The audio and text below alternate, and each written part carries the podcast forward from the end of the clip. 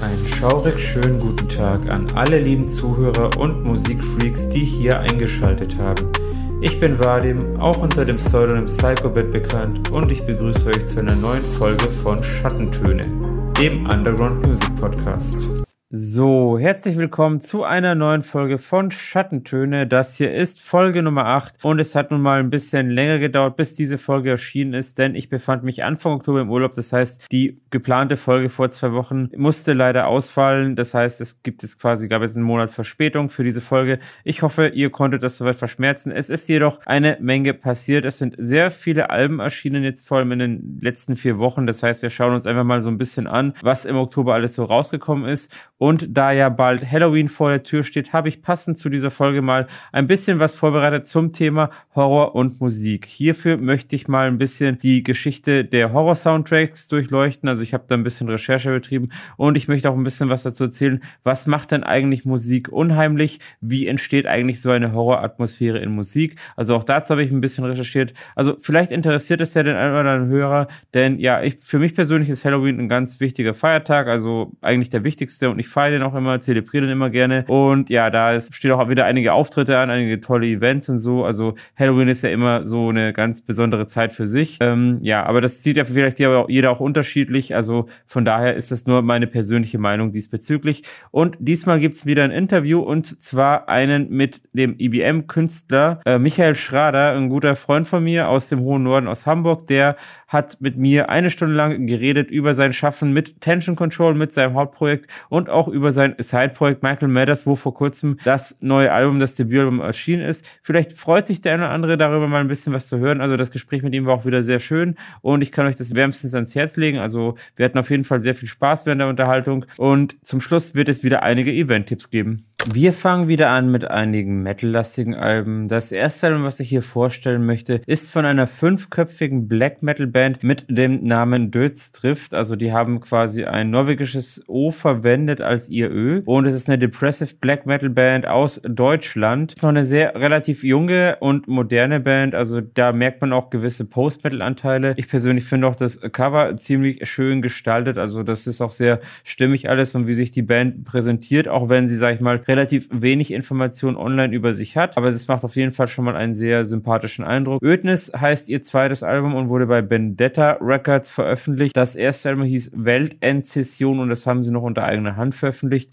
Die Musik ist selber sehr klassisch Black Metal lastig, also es sind klassische Depressive Black Battle Riffs zu vernehmen mit einigen, wie erwähnt, Post-Metal Anteilen. Es sind abwechslungsreiche Drums dabei mit einem starken Panorama. Ich finde vor allem so die Produktion sehr gut seitens Mixing und Mastering gefällt mir wirklich gut. Die Screams klingen auch sehr angenehm und ergänzen sich gut in den Gesamtmix. Es sind wirklich so melancholische und sehr depressive Parts dabei, die auch entsprechend eine Stimmung authentisch vermitteln, wie sie eben, sag ich mal, vermittelt werden soll. Und es ist wirklich an sich ein schönes Album, welches musikalisch auch unter die Haut geht und ja, für mich persönlich eine sehr überzeugende Band. Wir bleiben nun beim Black Metal und gehen zu einer französischen Band mit dem Namen Hegemon. Die haben mit Siderius Nuncius ein neues Album veröffentlicht. Das ist eine klassische fünfköpfige Black Metal Band Band aus Frankreich eben. Die Band existiert jetzt schon seit 25 Jahren, hat aber nur wenig Alben veröffentlicht. Also das neue Siderus Nuncius ist auch erst das fünfte Studioalbum und auch erst das erste nach über sieben Jahren. Also man hat eh das Gefühl, dass die Band erst so alle sieben Jahre ein neues Album veröffentlicht. Und es gab auch einen Labelwechsel von Season of the Mist zu Le Acteur de l'Ombre Productions. Das ist ein französisches Black Metal Label, welches auch schon seit zwei Jahrzehnten existiert und schon zahlreiche Veröffentlichungen herausgebracht gemacht hat. Und die Band selber ist sehr brachial, also ist ein sehr brachialer Black Metal-Stil, hat auch einige symphonische Anteile. Und was vor allem auffällt, sind so die schwermütigen und die harten Growls, die da heftig zur Geltung kommen, sowie auch so das schroffe Trommelgewitter und die voluminösen Gitarrenriffs.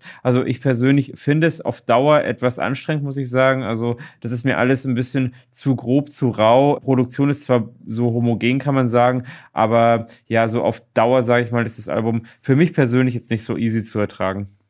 Passend zur Spooky Season hat auch die Crossover Extreme Metal Band Cradle of Filth ein neues Album rausgebracht. Dieses heißt Existent is Futile und ist das 15. Studioalbum nach bereits 30-jährigem Bandbestehen. Also Cradle of Filth ist eine wirklich mittlerweile echt berühmte und erfolgreiche Band. Also waren sie eigentlich schon immer irgendwo. Und Mastermind Danny Filth ist eigentlich so das einzige tragende Bindeglied dieser Band noch. Die Band existiert, wie gesagt, seit 30 Jahren, hatte auch stets einen Line-Up Wechsel und Existence Future ist jetzt auch das erste Album nach vier Jahren wieder und ist bei Nuclear Blast Records erschienen. Die Band wandelte sich auch immer so ein bisschen, so angefangen vom klassischen Black Metal in Richtung Death, Gothic und Symphonic Metal. Also aktuell wirklich so eine Crossover-Band mit verschiedenen Extreme Metal-Anteilen und hat schon lange eigentlich so ihren eigenen Stil gefunden. Also man hört Cradle of Filth immer raus, wenn man irgendwo Cradle of Filth hört und wie gesagt, die Band ist halt wirklich sehr erfolgreich mittlerweile. Sie hat ihren typischen Stil und es ist auch auf diesem Album wieder erkennbar. Es finden sich auch so einige epochale Symphonik, Black Metal Anteile wieder. Instrumental finde ich, ist das wirklich eine erneut sehr starke Produktion, also wirklich top. Und Danny Filth hat auch hier wieder seine Art des gutturalen Gesangs nicht verändert, wo er halt zwischen harten Shouts und Gekreische variiert. Also das ist so das Typische für ihn. Und für mich ist es nach wie vor etwas schwierig anzuhören, muss ich sagen. Also seine Stimme, also ich persönlich mag sie jetzt nicht so. Die Musik an sich ist jedoch top und ich denke mal, Cradle of Filth-Fans werden es auf jeden Fall wieder mögen, dieses Album. Nun kommen wir zu einer Art Newcomer aus Polen. Es ist eine Post-Black-Metal-Band, die sich Mesantur nennt, also ein polnisches Duo, welches unterschiedliche Einflüsse hat, so wie sie sich bezeichnen. Die Band selber existiert auch erst seit wenigen Jahren und sie haben jetzt mit Ephemeris ihr erstes so richtiges Album veröffentlicht, denn vorher ist eigentlich eher so ein Split-Album erschienen mit unterschiedlichen Künstlern, wo sie auch beteiligt waren, aber das Album selber ist jetzt quasi ihr erstes Debütalbum, welches beim Post-Metal-Label Label Season of Mist erschienen ist. Das ist ein sehr berühmtes Label in dem Bereich und auch sehr erfolgreich. Das heißt, es ist schon mal ein echt guter Einstieg für die Band. Die Musik selber ist klanglich auch wirklich schön und atmosphärisch. Es sind noch einige so Stoner-Rock-Anteile vorhanden, kann man sagen. Also ist alles wirklich so sehr schwermütige, schwermütige Gitarrenriffs, die man hört, tiefe Growls und es sind auch einige cleane Gesangseinlagen dabei. Das Ganze ist auch relativ monoton, also es lädt eher so zum Träumen und Nachdenken an und atmosphärisch ist aber wirklich auch sehr eingängig unabhängig kann man sagen, ich finde die Musik wirklich sehr schön und man kann sie nebenbei auch hören oder, sag ich mal, beim Autofahren. Also für mich persönlich wirklich ein sehr angenehmes Album.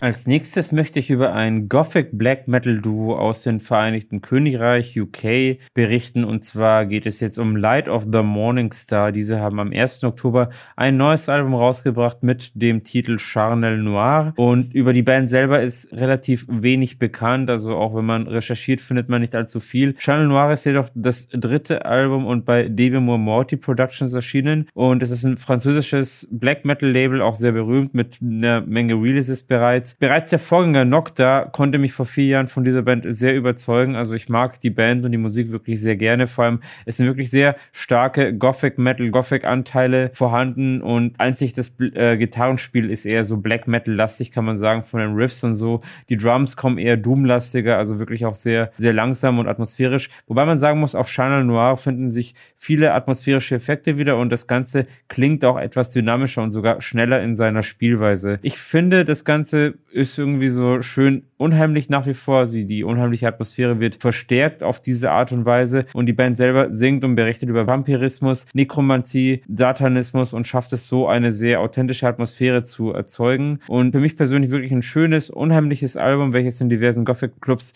bestimmt gut ankommt. Die Atmosphäre ist schön schaurig und geht unter die Haut. Auf jeden Fall meine persönliche Empfehlung. Also mir gefällt es wirklich gut. Nun sind wir beim Death Metal angekommen und ich möchte über eine dreiköpfige Death Metal Band aus Frankreich berichten mit dem Namen Exhorted. Das ist eine Newcomer-Band, die mit Old Bastards Never Die ihr erstes Album bei MOC äh, Office veröffentlicht haben. Die Band selber, sag ich mal, beschreibt eine recht lustige Vorgeschichte und auch der Name, sag ich mal, ist glaube ich Programm und klingt auch sehr witzig auf diese Art und Weise. Die Band existiert zwar erst seit circa einem Jahr sowas, aber alle drei sind bereits seit 25 Jahren befreundet und ständig auf irgendwelchen Metal-Konzerten zusammen unterwegs, haben sich doch jetzt nach 25 Jahren entschieden, doch mal endlich eine eigene Band zu gründen und irgendwie wirkt das Ganze auch sehr sympathisch. Die Einflüsse werden genannt äh, als Gojira, Lamb of God und Machine Head. Das heißt, es geht schon so in eine klassische Death, Thrash Metal Richtung, kann man sagen. Das Album klingt auch so nach klassischem Oldschool Death Metal mit eben einigen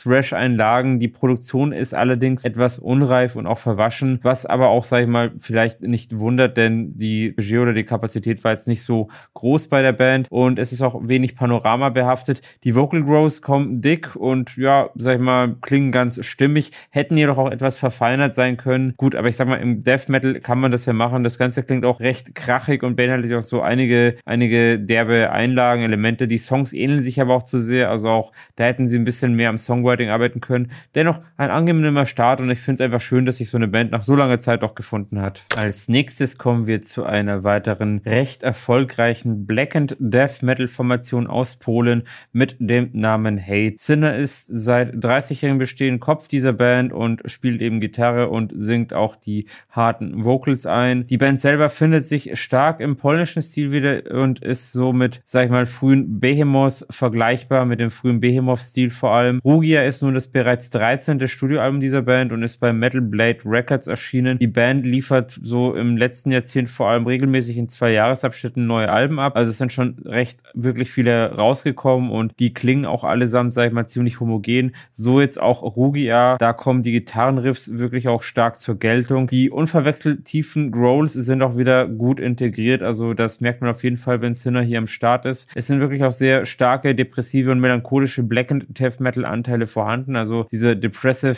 Black and Death Metal Stil kann man sagen, der kommt hier seitens Hate sehr stark zur Geltung. Es geht gut unter die Haut und macht auch vor Gitarrensolos nicht halt. Die Drums haben so ein starkes Trommelgewitter und es ist wirklich eine sehr, sehr starke Produktion. Also ein ziemlich derbes neues Album ist Rugia und ich denke mal, Hate-Fans werden auch hier voll auf ihre Kosten kommen. Als nächstes möchte ich ein ganz besonderes Album vorstellen, also wirklich ein richtiger Geheimtipp von meiner Seite. Und zwar geht es um eine vierköpfige Atmospheric Death Metal Formation aus Frankreich mit dem Namen Toward the Throne. Die haben jetzt mit Vote to Decline ihr erstes Album veröffentlicht, also quasi ihr Debütalbum bei ihrem eigenen Label Metal East Productions. Und es ist wirklich ein sehr schönes, geniales Crossover-Album, denn die Band liefert hier so einen starken, modernen Stil aus atmosphärischen, melodischen und progressiven Anteilen, die so ein bisschen zwischen Death und Black Metal schwanken. Also wirklich, sage ich mal, eine sehr gelungene Mischung, die auch hier deutlich authentisch zur Geltung kommt. Ist wirklich ein tolles Album, gefällt mir durch und durch. Ist eine starke Produktion mit super sauberen Drumparts und wirklich genialen Gitarrenriffs. Die symphonischen, atmosphärischen Effekte sowie auch die Synth-Samples und auch die Orchester-Samples ergänzen sich sehr gut hinzu. Auch die Vocal Growls, die mit Effekten beladen sind, sind ebenfalls extrem angenehm und gut integriert. Also mir mir gefällt es wirklich richtig, richtig gut. Also von meiner Seite eine Top-Empfehlung und die Band kann ruhig so weitermachen wie bisher. Als nächstes schauen wir uns an, was so im Core-Bereich rausgekommen ist. Da haben wir eine Deathcore-Band, eine sehr klassische Deathcore-Band mit dem Namen Bound in 4. Die besteht aus fünf Mann und stammt aus dem Vereinigten Königreich, aus UK. Die haben jetzt mit Penance ihr zweites Studioalbum veröffentlicht und zwar bei Unique Leader Records. Also es ist ein berühmtes Label im Death Metal, Deathcore-Bereich. Und es gibt wenig Informationen über die Band eigentlich durch und ist, der Stil ist aber wirklich echt ziemlich heftig. Also es ist wirklich ein ziemlich heftiger Deathcore-Stil, der hier aufgefahren wird. Es sind starke Breakdowns verhalten, einige Tempowechsel, abwechslungsreiche Vocal Growls und Vocal Shouts und wirklich also sehr aufwendig die ganze gesamte Produktion. Also die weist schon echt so einige Überraschungen noch auf.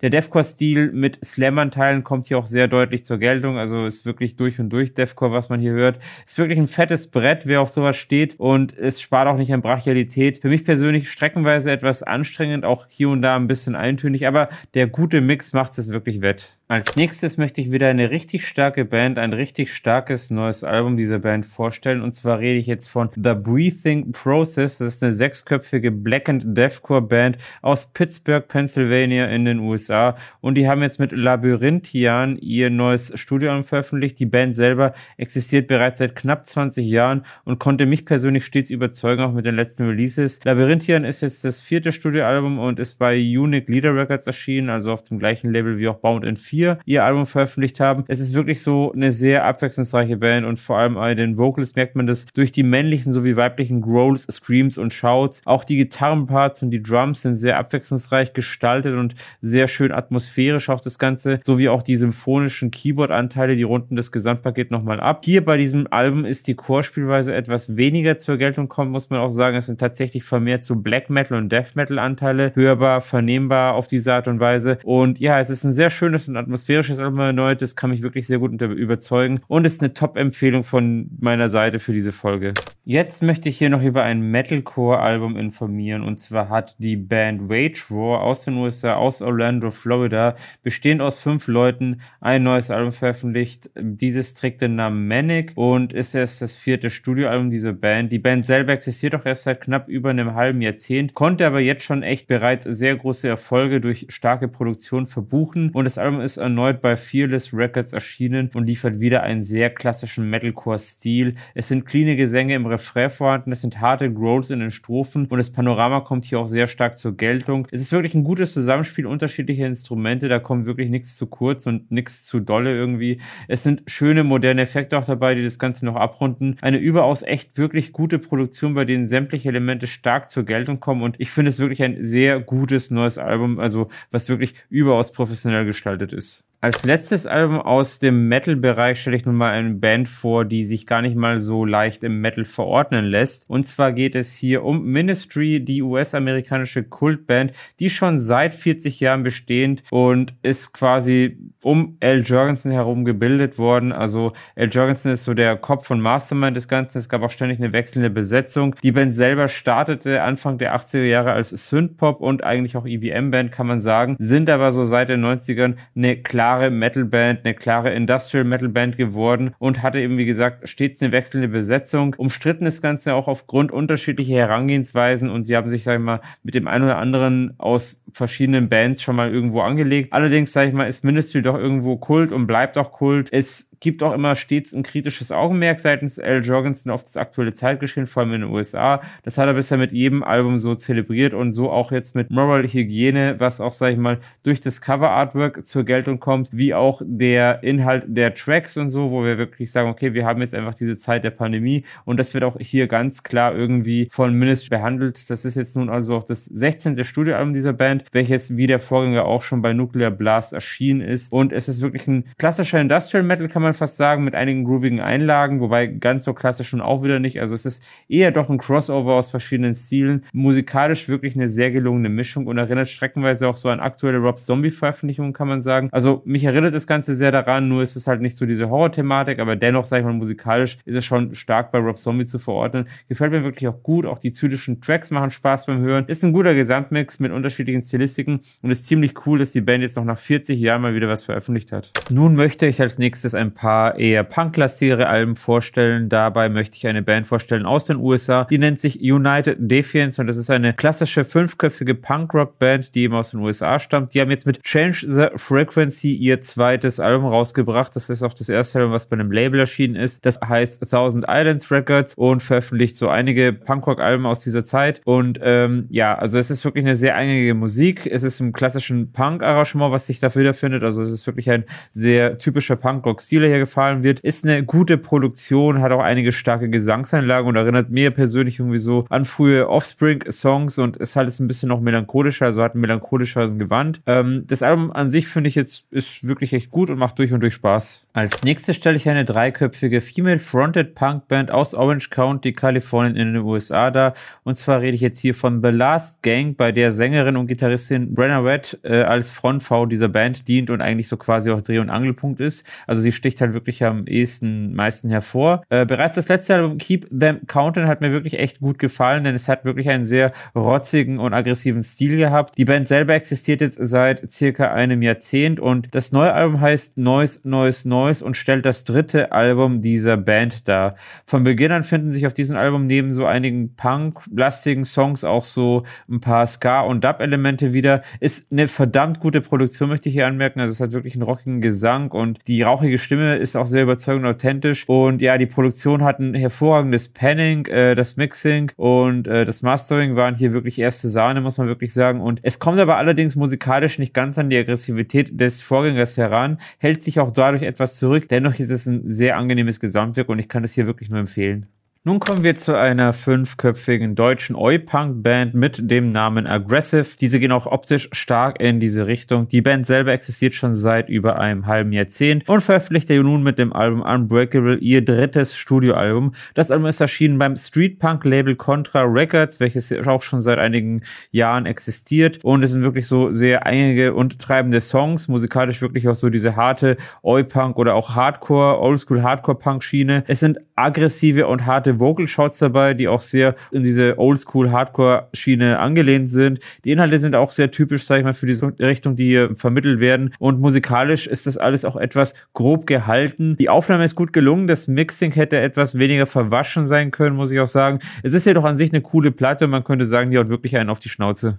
Jetzt stelle ich euch einen kleinen Geheimtipp vor aus Spanien und zwar ist es eine Punk-and-Roll-Band aus vier Leuten bestehend, die sich Red Singer nennt, also Red-Singer und die haben jetzt mit Tengan Cuidado Ahifuera ihr nun bereits sechstes Studioalbum veröffentlicht und existieren seit etwa 15 Jahren, wobei das erste Album 2010 erschienen ist und dieses Album ist erstmal nicht erschienen bei Casper Music aus Barcelona, also die hat noch ständig einen Labelwechsel. Es ist auf jeden Fall ein echt verdammt cooler Stil, den die hier fahren, also wirklich, das kommt extrem gut rüber. Die charmanten Vocals sind auf Spanisch gehalten, sind schön rau und grob und, sag ich mal, klingen aber wirklich auch echt stimmig. Also das geht alles wirklich gut unter die Haut, sei es jetzt gesanglich oder instrumentell. Es ist sehr abwechslungsreich, auch vom Instrumentalstil gehalten, also von den Instrumenten her. Viele Elemente sind hier vorhanden und es treibt wirklich gut nach vorne. Also es ist wirklich richtig schöner Rock'n'Roll mit Punk gemischt und es ist eine echt super gute Aufnahme mit variationsreichen Gitarrenriffs und treibenden Drums. Also die Band macht durch und durch Spaß und ist sehr empfehlenswert von meiner Seite ein ganz klarer Top-Favorit. Jetzt reden wir hier über etwas ruhigere Musik. Und zwar stelle ich nun eine female-fronted Post-Punk-Band aus den USA, aus New York City vor, nennt sich A Very Special Episode. Und die haben jetzt mit dem Album Fix Your Hearts or Die ihr Debütalbum veröffentlicht. Das ist erschienen bei Hidden Home Records, ein Indie-Label, welches auch noch nicht so lange existiert. Die Band an sich ist noch eine ziemliche Nischenband, würde ich sagen, hat so, ist so dabei, ihren eigenen Stil zu entwickeln. Und Sängerin und Frontfrau Casey Heißler beschreibt die Band als eine, die so auf die Warmherzigkeit der Gesellschaft appelliert, was schon mal sehr lieb klingt. Die Produktion an sich ist noch etwas einfach gehalten und auch so do-it-yourself-mäßig. Also man merkt, das ist ein bisschen so eine Garage-Studio-Band, so mehr oder weniger, also noch nicht so wirklich im professionellen Gewand vereint. Die Drums kommen hier etwas zu stark zum Tragen, wie ich finde. Auch das Panning stimmt zwar, aber wie gesagt, also die umhüllen so ein bisschen das Gesamtvolumen. Die Gitarrenklänge wirken dabei jedoch sehr angenehm. Der Gesang könnte auch besser zum Vorschein kommen, denn der ist wirklich gut, geht aber wirklich etwas unter, also wird auch etwas etwas unterdrückt, etwas zu stark komprimiert. Bass- und Soundeffekte verschwimmen eher im Hintergrund. An sich wirklich eine sehr nette Band, die ja überraschend wirkt, jedoch viel Potenzial verschenkt und eigentlich so ihren eigenen Weg noch finden muss. Als nächstes möchte ich hier über eine Band aus Island reden. Und zwar geht es hier um drei Damen,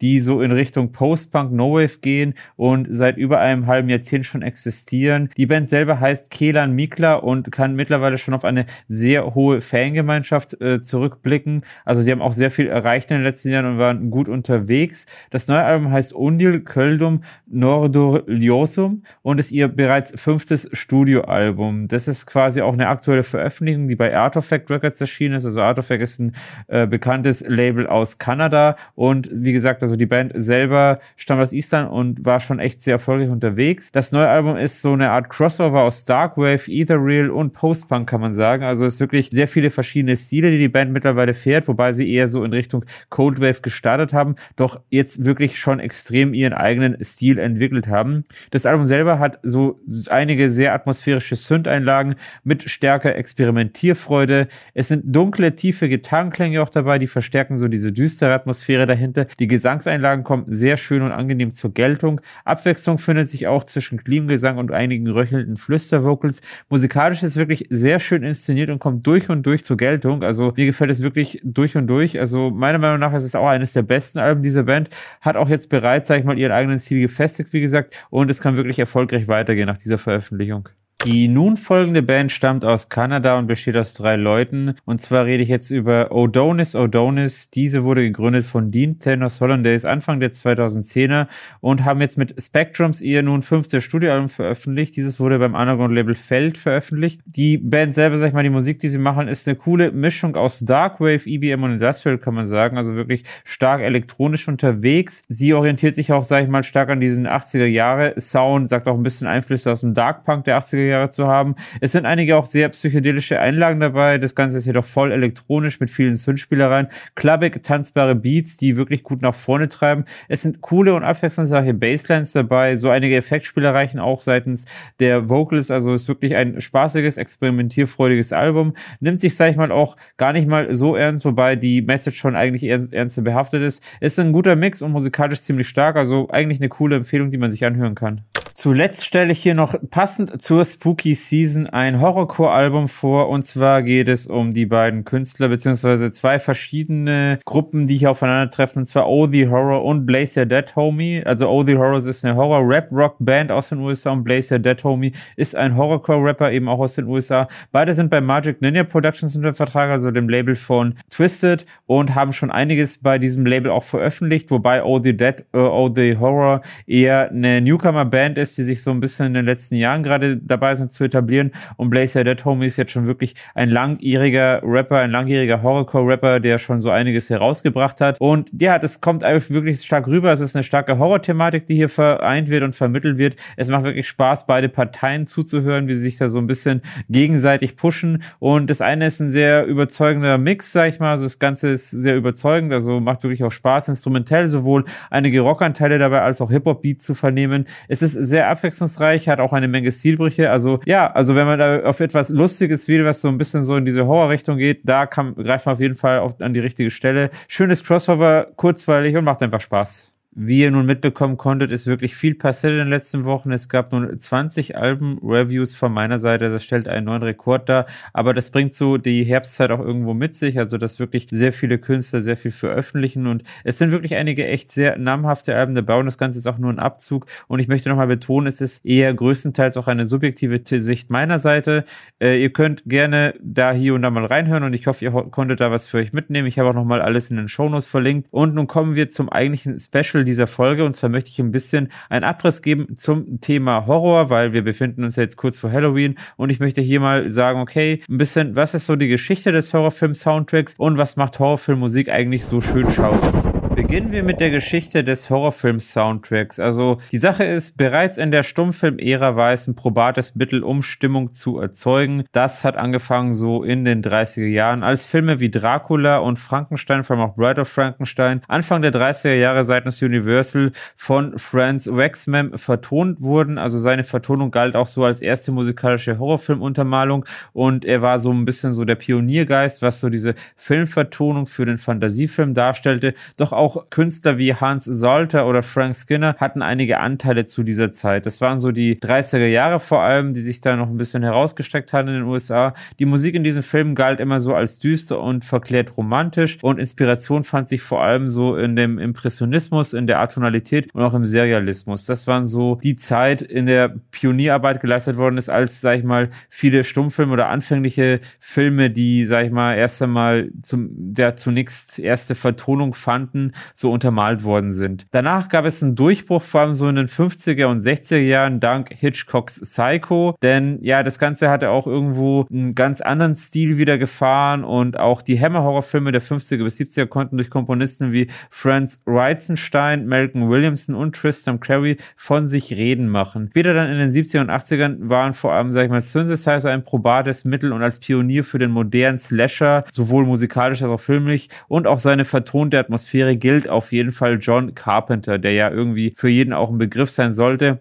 Ab den 90er Jahren ist es dann so gewesen, dass alles moderner und digitalisierter wurde. Es wurde auch gerne mal ein Orchester genommen und es wurde ja auch, sag ich mal, in vielen dunklen Gefilden zufortende Künstler und Bands verwendet, um da irgendwie Horrorfilme zu untermalen. Das heißt auch die Popmusik oder auch, sag ich mal, die ganze, ja, Gothic-Musik und so, die wurde halt gerne mal in Horrorfilmen verwendet oder auch gewisse Metal-Bands immer wieder oder auch wie jetzt Marilyn Manson, der ja auch, sag ich mal, in eigenen Horrorfilmen immer seine Soundtracks mit drin hatte. Seit einem Jahrzehnt etwa erlebt auch dank der Synthwave-Bewegung und Stranger Things erlebt auch der Synthcore im Horrorfilm wieder so ein Revival und John Carpenter Soundtracks werden auch wieder beliebter. So ist nun kürzlich der Film Halloween Kills in den Kinos erschienen, auch mit einem Original-Soundscore von John Carpenter und auch das kann ich hier nur wärmstens empfehlen.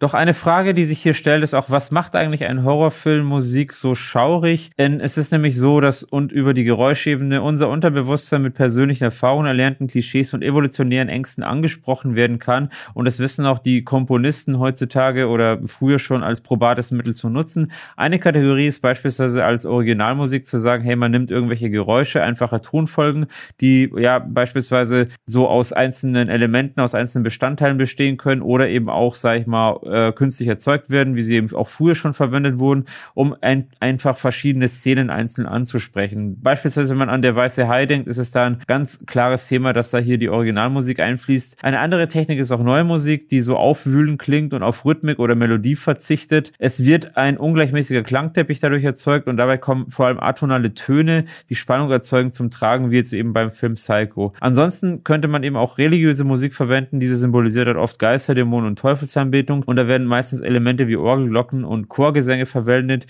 wie es beispielsweise in dem Film Das Omen der Fall ist und so ein klassisches Abbild darstellt. Generell, sag ich mal, ist oftmals so, dass in Filmen gerne tiefe Hörner oder auch hohe Streicher verwendet werden. Also dieser Kontrast zwischen Höhen und Tiefen ist vor allem auch ein probates Mittel. Ansonsten knackende Geräusche oder auch Schreien, welches die Atmosphäre verstärken. Und dabei ist auch die Erzeugung von Stille ein probates Mittel, welches Einsamkeit suggeriert. Also das macht wirklich Horrorfilmmusik mal aus, diese Abwechslung, die hier gefallen wird. Denn Musik ist in Horrorfilmen, lebt einfach vom Kontrast. Und hier geht es nicht darum, warme Melodien zu erzeugen und den Zuschauer in Sicherheit zu wiegen, sondern tiefe Töne wechseln sich hier mit kreischenden, hohen Tönen ab. So auch Stille und Lautstärke oder hohe Dynamik. So ist auch in der Horrorfilmmusik, sag ich mal, gibt es keine Mitte, nur Gegensätze und Extreme. Stille und Lärm geben sich hier die Hand. So, das war's dann auch schon mit dem Horror-Special für diese Folge. Wir kommen nun zum Interview. Also ich habe euch jetzt auch ein paar Informationen noch in den Shownotes verlinkt, falls ihr euch da ein bisschen tiefer einlesen wollt. Doch ja, das kommende Interview jetzt mit Michael Schrader von Tension Control und Michael Madders hat nun überhaupt nichts mit dem Horror-Thema zu tun. Freut euch jedoch auf eine Stunde IBM-Interview. Also mir jetzt wirklich Spaß gemacht und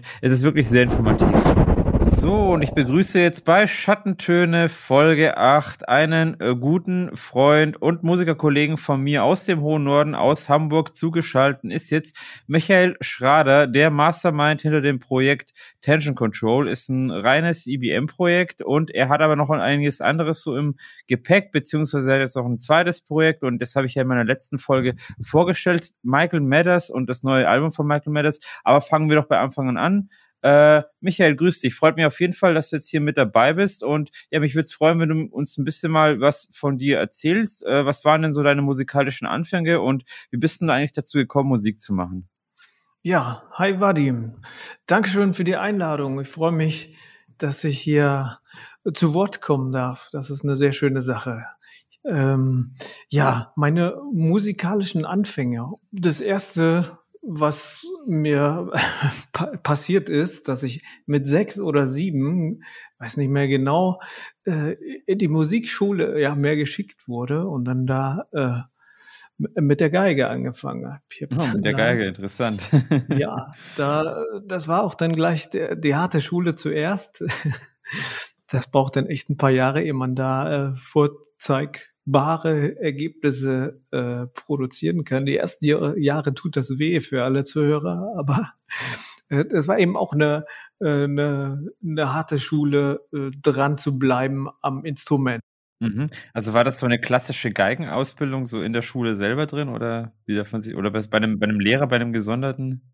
Ja, das war richtig, also in, in, in der Musikschule Unterricht von Anfang an, so Grundlagen, dann äh, erste Etüden und alles, was man dann da so an äh, Sachen durchturnt, äh, bis hin dann tatsächlich habe ich auch eine Zeit lang im Orchester gespielt dann und zweite Geige, aber das ging dann nach, weiß nicht, sieben, acht Jahren habe ich das dann irgendwann an den Nagel gehängt. Aber das war so, so ging das los bei mir mit der Musik.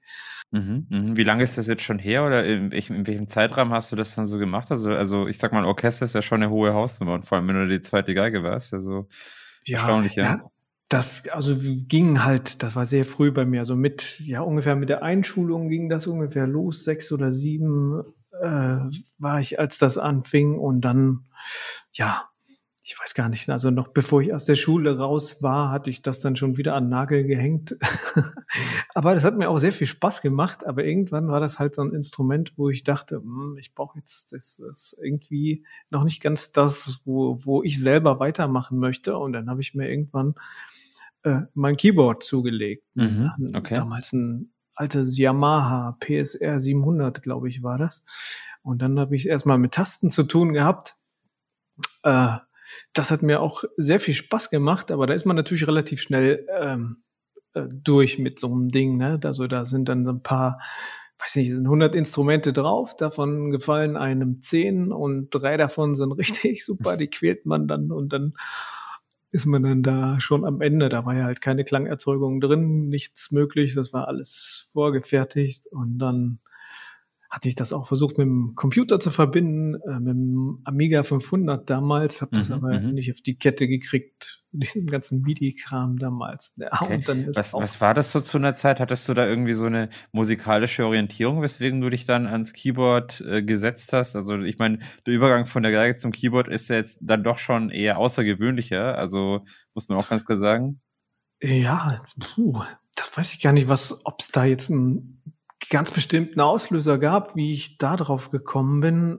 Aber ähm, als erstes haben mich dann eben schon auf dem Keyboard dann äh, vor allem die Synthesizer-Klänge, die ich dann damit auch abrufen konnte, interessiert. Also das, da muss ich schon irgendwie äh, die, die, die grundlegende Richtung mhm. äh, ja mitgekriegt haben, ohne dass ich jetzt sagen kann, was genau da der, der ausschlaggebende Punkt war. Ich kann es gar nicht sagen. Also, also wen weniger die Reproduktion der natürlichen Klänge wie Geigen, sondern schon von Anfang an so hier das Keyboard und mit den ganzen äh, weirden, äh, eher eher äh, ja unnatürlichen Synth-artigen Klängen, oder? Also war das so, was dich ja, gereizt hat, oder? So. Genau, in diese Richtung ging das dann, dass ich dann die, die Synthesizer-Klänge ähm, dort bevorzugt hatte und bin dann aber auch da eben wieder relativ flott durch gewesen. Dann ging das dann, habe ich dann mit dem Schlagzeug, war dann nur so ein paar brauchbare Schlagzeug-Sounds drauf. Und dann hatte man natürlich der ewige Engpass auch damals keinen Schlagzeuger zur Hand. Ja, mhm. und dann hat es mich dann noch weiter gespült da auf meiner Orientierung. Und dann hatte ich irgendwann eine E-Gitarre mir auch noch zugelegt und habe dann da autodidaktisch mich reingefummelt. Mhm, cool. Und dann hatten wir, hatte ich sogar eine kleine Band drumherum gebastelt, aber wir haben es halt auch nie auf eine richtige Bühne äh, geschafft. Wir haben dann hier ein bisschen Punk, bisschen Metal, bisschen alles Mögliche gespielt, aber vor allem auch sehr viel Bier im Proberaum getrunken.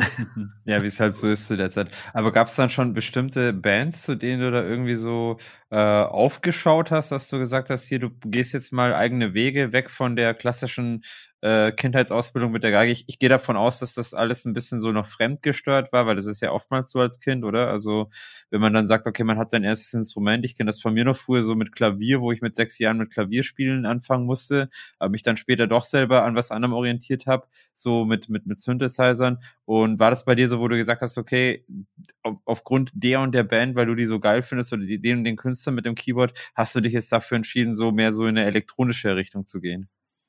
Ähm, ja, also das muss dann um die Zeit rum gewesen sein, so ich sag mal erste Hälfte der 90er, wo ich dann auch ähm, die Krupps zum Beispiel mhm, entdeckt mhm, okay, hatte. Mhm. Das, das glaube ich, das muss zusammenhängen. Da äh, gab es sicherlich schon, die hatten ja auch beides damals, äh, die haben halt mit Synthesizern schon rumgeschraubt und trotzdem auch eine schöne Gitarre gespielt. Mhm. Da mhm. erinnere ich mich noch an äh, ja, das Krups 2 Album, das war zu der Zeit gerade rausgekommen, wo dann auch so Songs wie Fatherland und sowas drauf war. Und dann, ich glaube, da habe ich einen mitgekriegt, warum ich mit den Synthesizern und dann auch mit der E-Gitarre loslegen musste. Da, da habe ich dann quasi die Fremdbestimmung mhm. selbst in die Hand genommen und mich selber orientiert. Ja. Das ging ja vielen Bands so, die ja irgendwie so in den 80ern mehr so Synthi-affin waren. Also vom Krupp, sag ich mal, ist ja als, als eine klassische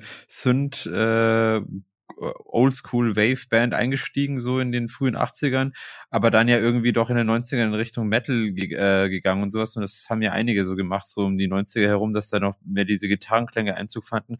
Und ja, ist auf jeden Fall ein gutes Paradebeispiel so zu, zu solchen Übergängen und zu solchen Konstellationen aus Gitarre und äh, Synths. Okay. Mhm. Okay, und dann, was ist, was ist dann so aus eurer Band geworden oder wie ging es dann weiter für dich? Ja, also musikalisch hat sich das dann eigentlich an der Stelle erstmal wieder erledigt. Denn mit der Band, das hat dann, äh, sind wir übers Bier trinken und über kleinere, ja, ich sage jetzt mal wirklich nur reine private Auftritte nicht hinausgekommen. Da, also wir haben nie eine, eine echte Bühne geentert. Und dann war erstmal die Musik wieder die aktive Musikkarriere an der Stelle beendet, als er noch nicht mal richtig angefangen hatte. Ja, und dann war ich eigentlich ab, ich sag mal so, boah, ja, Ende der 90er reiner Konsument. Dann mhm. war ich erstmal raus aus dem aktiven Musik machen. Das, das mhm. kam dann erst viele, viele Jahre später wieder. Ja. Aber trotzdem schön zu wissen, dass du eigentlich schon so früh angefangen hast und so früh schon eine Erfahrung gemacht hast. Ähm, und war das dann alles noch so in deiner, in deiner alten Heimat, also wo du da so erste musikalische Erfahrungen gemacht hast, also in der Zeit? Und bist du da schon in Subkulturen unterwegs gewesen oder wie war das denn? Also szenemäßig? Ja, ja, das war alles noch in, in, der alten, in der alten Heimat. Ich bin ja ursprünglich aus äh, Bernburg in Sachsen-Anhalt, also gleich um Ecke von Dessau, im, im quasi im Tremorland mhm, groß geworden. IBM Hochburg, ja. Und habe dort, äh, ja, ich weiß auch nicht, ich würde sagen, das ging auch so, hm, vielleicht Ende der 90er los dass ich dann da auch in der, in der dunklen Szene unterwegs war, in der schwarzen Szene unterwegs war und dann eben auch, auch da schon eben in, in, in den IBM-Kreisen auch schon Fuß gefasst hatte. Also wir hatten ja damals in Sachsen-Anhalt noch eine relativ lebendige Szene. Da gab es halt auch viele gute Clubs, Live-Musik-Zirkus in Köthen, Factory in Magdeburg, Beat. Club mhm. in Dessau, klar. Ja, und Leipzig war auch nicht weit, dann, äh, wenn dann WGT und solche Sachen anstanden. Also da, das war dann auch schon die Zeit in der Subkultur. Genau. Also das war dann auch so ein bisschen so ein fließender Übergang vom ähm, jemanden, der sozusagen Krups als Inspiration hat, der selber erstmal ein bisschen Musik gemacht hat, dann in der IBM-Szene unterwegs ist und dann da, sage ich mal, als, als Konsument unterwegs war. Ähm, was bedeutet denn eigentlich so die IBM-Szene oder IBM für dich mit allem drum und dran? Ja, oh, das, ach, das ist ja schwer, schwer einzusortieren. Also da kann man sagen, ich glaube, ich fühle mich unter den Menschen in dieser Szene einfach wohl. Mhm. Das ist ja schon eine robuste Szene, mhm. wo ich, ich sag mal, wo Männer noch Männer sein dürfen und, und, Frauen sogar auch. das hast du ja. schön ausgedrückt, ja. Ja, also das geht halt auf den Konzerten halt immer sehr körperlich zu oder mhm. darf das dann auch mal in der gepflegte Rempelei ausarbeiten, das äh, ausarten, das mag ich echt gern. Mhm. Ja. Gut, das, also. das kann man ja von manchen gitarrenlastigen Szenen eigentlich auch behaupten, sage ich mal. Aber bei EBM ist halt diese Besonderheit, dass es eigentlich von den Synth-Elektro-Szenen eigentlich die ruppigste ist irgendwie. Und das macht es halt auch ein bisschen aus, muss man sagen, weil es halt auch recht speziell ist auf diese Art und Weise. Ja, ja genau. Und dann ist er auch so der, der innen, innewohnende Punk in dieser Szene. Mhm. Das ist mir sehr sympathisch, dann auch mal Sachen zu hinterfragen, nicht einfach hinterher zu rennen und ja, und dann also dann würde ich auch, fühle ich mich heute eben auch da sehr gut aufgehoben, noch heute oder immer mehr noch dann auch meine Standpunkte, Denkansätze, meine Ideen dann heute eben auch im IBM in dieser Musik zu verpacken. Das, mhm, schön. Mhm. Da fühlt sich für mich richtig an. Ja. Nee, schön, okay. Und ja, also wir sind jetzt irgendwo bei um die 2000er herum stehen geblieben. Du hast ja gesagt, du warst ja dann Konsument. Aber wann hast du dich dann wieder so entschieden, selber Musik zu machen? Und wie kam es dann dazu? Ja, das ging äh, 2014, 2015 ungefähr. Da war dann, ich weiß gar nicht, da ich, bin ich irgendwann mal in der Zeit äh, sehr viel in äh, Rennsimulationen, also am, am Rechner und am Tablet unterwegs gewesen ähm, da habe ich dann irgendwann mal auf den Zähler geguckt, wo drauf stand, wie lange ich mich schon in diesem Spiel aufhalte. Und da war eine unglaublich hohe Zahl. Ich weiß das gar nicht mehr, was das für eine Zahl war, aber da habe ich mich echt die Zahl gelesen und habe gedacht, verdammte Axt, das kann ja nicht wahr sein, dass ich jetzt so viel Zeit verbrannt habe für nichts. Äh, 242 Stunden, oder? so, diese Größenordnung muss es gewesen sein, mindestens, ja, genau. Ja, und da habe ich gedacht, nee, also jetzt, das geht ja nicht, ich kann ja nicht hier äh, meine ganze Lebenszeit verdaddeln. Und dann ist das irgendwie mit einem Besuch bei einem Bekannten zusammengefallen. Äh, diese, das war auch in der Zeit, und der hatte sich dann äh, Technik angeschafft und hatte von, ja, aus dem Stand heraus eben da Musik produziert, mhm. wo ich die Ohren angelegt habe und gedacht habe, es gibt's ja gar nicht. Mensch, äh, bevor ich jetzt hier meine ganze Lebenszeit verzocke, mhm. das gefällt mir. Da ja, muss schön. ich mich mit befassen. Und dann, äh, das war so auch um die Zeit rum, da waren ja NZ so gerade noch, weiß ich nicht, auch mm, ein, zwei mm. Jahre am Markt. Äh, zweite Jugend kam dazu und dann kam eins zum anderen. Dann hatte ich halt äh, gesehen, wie, wie man mit relativ einfachen Mitteln Musik produzieren kann. Dann habe ich durch diese Bands wieder Impuls bekommen, Schön. dass ich, dass die IBM-Szene halt in Bewegung ist, dass da wieder eine neue Generation ranrollt. Mhm. Ja, und mhm. dann habe ich ganz kurz entschlossen, ja, ich würde sagen 2015 habe ich mich entschlossen und Anfang 16 das ganze Zeug eingekauft, Fiasco Deluxe, Ableton Live gekauft, in dem großen Pack, in dem größten Pack, was gibt, erstmal haben, mhm. äh, einen ersten Synthesizer gekauft, da habe ich mir den, den Waldorf Rocket gekauft.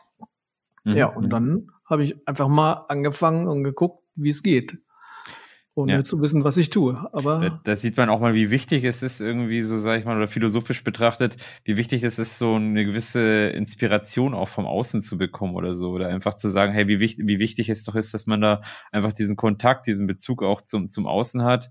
Ähm, ja. dass man eben da auch, sagen wir mal, den, den richtigen Antrieb auch nochmal für sich findet irgendwie, weil das, das finde ich auf jeden Fall sehr schön, was du gesagt hast, zu sagen, hey, das war dann irgendwie irgendwie eine intrinsische Motivation, die entstanden ist dadurch, weil halt eben du gesehen hast, hey, äh, es gibt noch viel mehr auf der Welt, außer dass ich mir, mich jetzt da nur mit dieser Rennsimulation da befasse. Also ja, ja, genau. Und dann ging das seinen Gang. Dann habe ich mir das Zeug angeguckt, versucht zu verstehen, wie es funktioniert. Das hat dann auch, äh, ja, habe ich mich relativ zügig reingefunden ja, und dann stand ich schon wieder vor dem nächsten Problem. Verdammt, okay, ich weiß jetzt, wie ich Klänge mache, aber wer singt? Mhm, mhm, ja, und da ich jetzt äh, nun nicht so richtig jemanden auch da wieder zur Hand hatte, habe ich es halt selber probiert. Auch das war eine undenkbare Sache vor Jahren, also für, also für alle Zeit davor war das eine undenkbare äh, Angelegenheit, dass ich selber singen würde. Aber ich hatte keinen Sänger, also habe ich auch das probiert. Also da bin ich dann äh, von, von einem neuen ins nächste neue gestolpert. Mhm. Und, Und derjenige, der dir das ein bisschen wieder so nahegelegt hat, wo du gesagt hast, hey, du hast gesehen, dass da bei einem Kumpel, ähm, dass man da so Töne gestalten kann und so weiter, ist das ein bekannter Künstler? Also der namentlich erwähnt werden könnte oder? Äh, nee, eigentlich, eigentlich gar nicht. Okay. Also das ist, ähm, ich weiß auch gar nicht, ob der immer noch Musik macht. Das ist eigentlich äh, ein ein ja, professioneller äh, Journalist gewesen. Ähm, nee, hat also mit der Szene gar nichts zu tun mhm. und weiß auch gar nicht, ob der überhaupt noch jetzt äh, Musik macht oder ob er das einfach noch für sich noch zu Hause betreibt. Ich habe jetzt ihn auch lange nicht mehr gesehen, aber nichtsdestotrotz auch eine völlig andere Musikrichtung. Also das war halt ein relativ, ja, ich sag mal Popmusik. Ähm, aber das Ergebnis hat mich halt so überzeugt, was der da aus diesen Maschinen rausholte. Hat sich da ein kleines Notebook hingestellt, dann, dann auch die, diese, auch Ableton Software aufgespielt. Ich weiß gar nicht, womit er seine Klänge erzeugt hat. Wahrscheinlich rein mit dieser Software, auch aus der Software, aus den internen Synthesizern raus. Also völlig artefremde, artfremde Musik, aber hat mich so beeindruckt, dass ich das dann ja, in, in mein Umfeld übertragen habe. Ja, war ja dann irgendwie echt eine schicksalhafte Fügung, muss man sagen. Also, dass Ja, das so gekommen ist, muss ja. man sagen. Genau. Und wie eigentlich schon erwähnt, also dein Hauptprojekt heißt ja dann Tension Control, wo du dann angefangen hast nach den ersten Experimenten. Wie kam es denn zu dieser Idee, das Ganze Tension Control zu nennen und dann wirklich so, ähm, genau, also quasi mit Gesang und mit ähm, allem drum und dran, mit den Synthes, das Ganze so aufzubauen? Ja, also da habe ich mich halt an dem orientiert, was ich halt gern höre. Wie gesagt, die neuen Einflüsse zu der Zeit 2014, 15 waren halt dann NZ, zweite Jugend zum Beispiel und äh, Spetsnaz, solche Sachen, Mhm.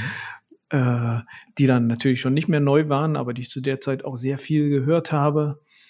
Äh, ja, DAF sowieso und damit war dann auch so meine ja, mein, mein Soundkorridor im Kopf klar. Da habe ich dann gedacht, na, ich probiere jetzt einfach mal ähm, selbst IBM zu machen. Ich mach mal, ich lass mal weg, was mir nicht gefällt und mach mal rein, was mir gefällt und guck mal, was dabei rauskommt. Ja, und dann habe ich natürlich, äh, nachdem ich dann die ersten Klänge äh, produziert hatte, habe ich gedacht, okay, boah, einen Namen brauchen wir jetzt auch. Muss ja irgendwas dran schreiben. da habe ich dann einfach geschaut, äh, was ähm, passt halt. Also was, was passt in diesen ganzen Rahmen ähm, vom Vokabular, was ist noch nicht besetzt und was klingt cool. Und dann habe ich dann einfach kurzen Prozess geguckt, gibt's noch nicht, sauber reserviert. Sehr schön. ja, da, und somit Ja. war dann der Stempel drauf und es ging los und dann habe ich ohne großes Vorwissen direkt angefangen, ähm, mein, das, das erste Album zu produzieren. Okay. Also die, die ersten Gehversuche waren, das war dann ein Remix und die zweite, Mhm. die zweiten Versuche war da schon der erste Song und so habe ich dann Stück für Stück, während ich gelernt habe, mit der Software und dem Synthesizer umzugehen, das, das Album im, Vor- im Vorbeigehen produziert. Ja. Mhm. Wie, wie, wie bist du dann bei der Erstellung von den, von den ersten Songs von deinem Album äh, so vorgegangen? Also von deinem ersten, hast du da erstmal die, äh, erstmal mit den Klängen experimentiert und äh, dann darauf aufbauenden Text dann äh, verfasst oder wie waren so dein Vorgehen? Ja, genau. Das ist auch so ähm, grundsätzlich mein Vorgehen beim Erstellen neuer Songs, dass ich persönlich dann immer erstmal über den, über das Schrauben am Sound rangehe. Das ist immer mein, mein erster Impuls. Ich gehe ran, äh, möchte einen, einen tollen Sound rauskitzeln aus dem Synthesizer. Wenn, wenn sich das gut anhört, dann baue ich einen ganz kleinen Loop drumherum und wenn der wieder cool klingt, dann habe ich so ein, ein Gefühl fürs Tempo, dann lege ich mir schon mal Drums drunter, dass ich weiß, ähm, dass also dass auch der, dass der, der Temporahmen schon steht. Ja, und wenn dann dieser erste Loop mich kickt, dann, dann ist immer so ein kritischer Punkt bei mir, dann muss ich mal möglichst schnell erstmal eine Struktur schrauben, weil dieser kleine Loop, der dann zwar cool ist, der verschwindet dann aber gerne mal in der Schublade und wird nie wieder rausgeholt. Habe ich gemerkt, da muss ich dann immer schnell erstmal eine, eine Proforma-Struktur schrauben. Die kann ich dann später auch wieder umschmeißen, aber in der Regel ist das schon das grobe Gerüst. Und wenn ich das Gerüst dann habe, dann fange ich meistens an, mir erst Gedanken über den Inhalt zu machen. Was möchte ich eigentlich sagen? Und dann breche ich mir da nicht selten einen ab, den Mhm. Text auf die Struktur zu übertragen. Ich weiß ganz genau, umgedreht wäre es schlauer, ähm, wenn ich mir den Text mal vorher ausdenken würde und dann den Song drumherum baue. Aber es, es, es läuft immer wieder darauf hinaus. Ich schraube zu gerne Sounds. Äh, das ist immer wieder mein, In- mein Initialpunkt. Der, der geile Sound, den ich rausgedreht Mhm. habe. Ja, das ist auch ganz unterschiedlich. Also wie gesagt, ich hatte ja schon äh, diverse Interviews jetzt und der eine macht es so, der andere so. Ähm, Ja. Ist es dann bei dir so, dass du dann sagst, okay, du hast jetzt schon irgendwie ähm, schon vorab im Kopf, wie das Ganze dann klingen soll oder der Loop, den du dir so äh, wünschst oder so, den du am Ende hören möchtest? Oder ist das wirklich extrem intuitiv, dass du während des Schraubens dann entscheidest, das ist jetzt der Sound, den ich haben möchte? Ja, also meist ist es tatsächlich so, dass es wirklich intuitiv ist. Ich gehe ran, ähm, drehe hier, drehe da, habe noch gar keine Vorstellung, wo es hingeht. Meistens bin ich auf Krawall gebürstet und möchte einen schönen rauen Sound. Das ist mhm.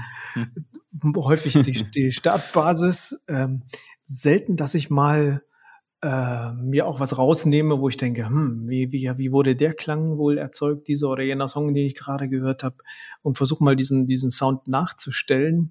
Meistens ist es äh, wirklich intuitives Schrauben, bis, bis was rauskommt, was mir gefällt. Dann manchmal ein bisschen Arpeggiator drauf, dass man eine schöne kleine Bewegung schon mal im, im Sound hat. Mhm. Ja, und das, das immer wieder ist das die Ausgangsbasis. Wenn ich einen neuen Song anfange, da von diesem kleinen Funken treibt es mich dann immer zum kompletten Song. Hast du denn eigentlich schon mittlerweile so favorisierte Instrumente, favorisierte Synths, also wo du sagst, hey, die geben dir genau den Sound, den du dann so suchst?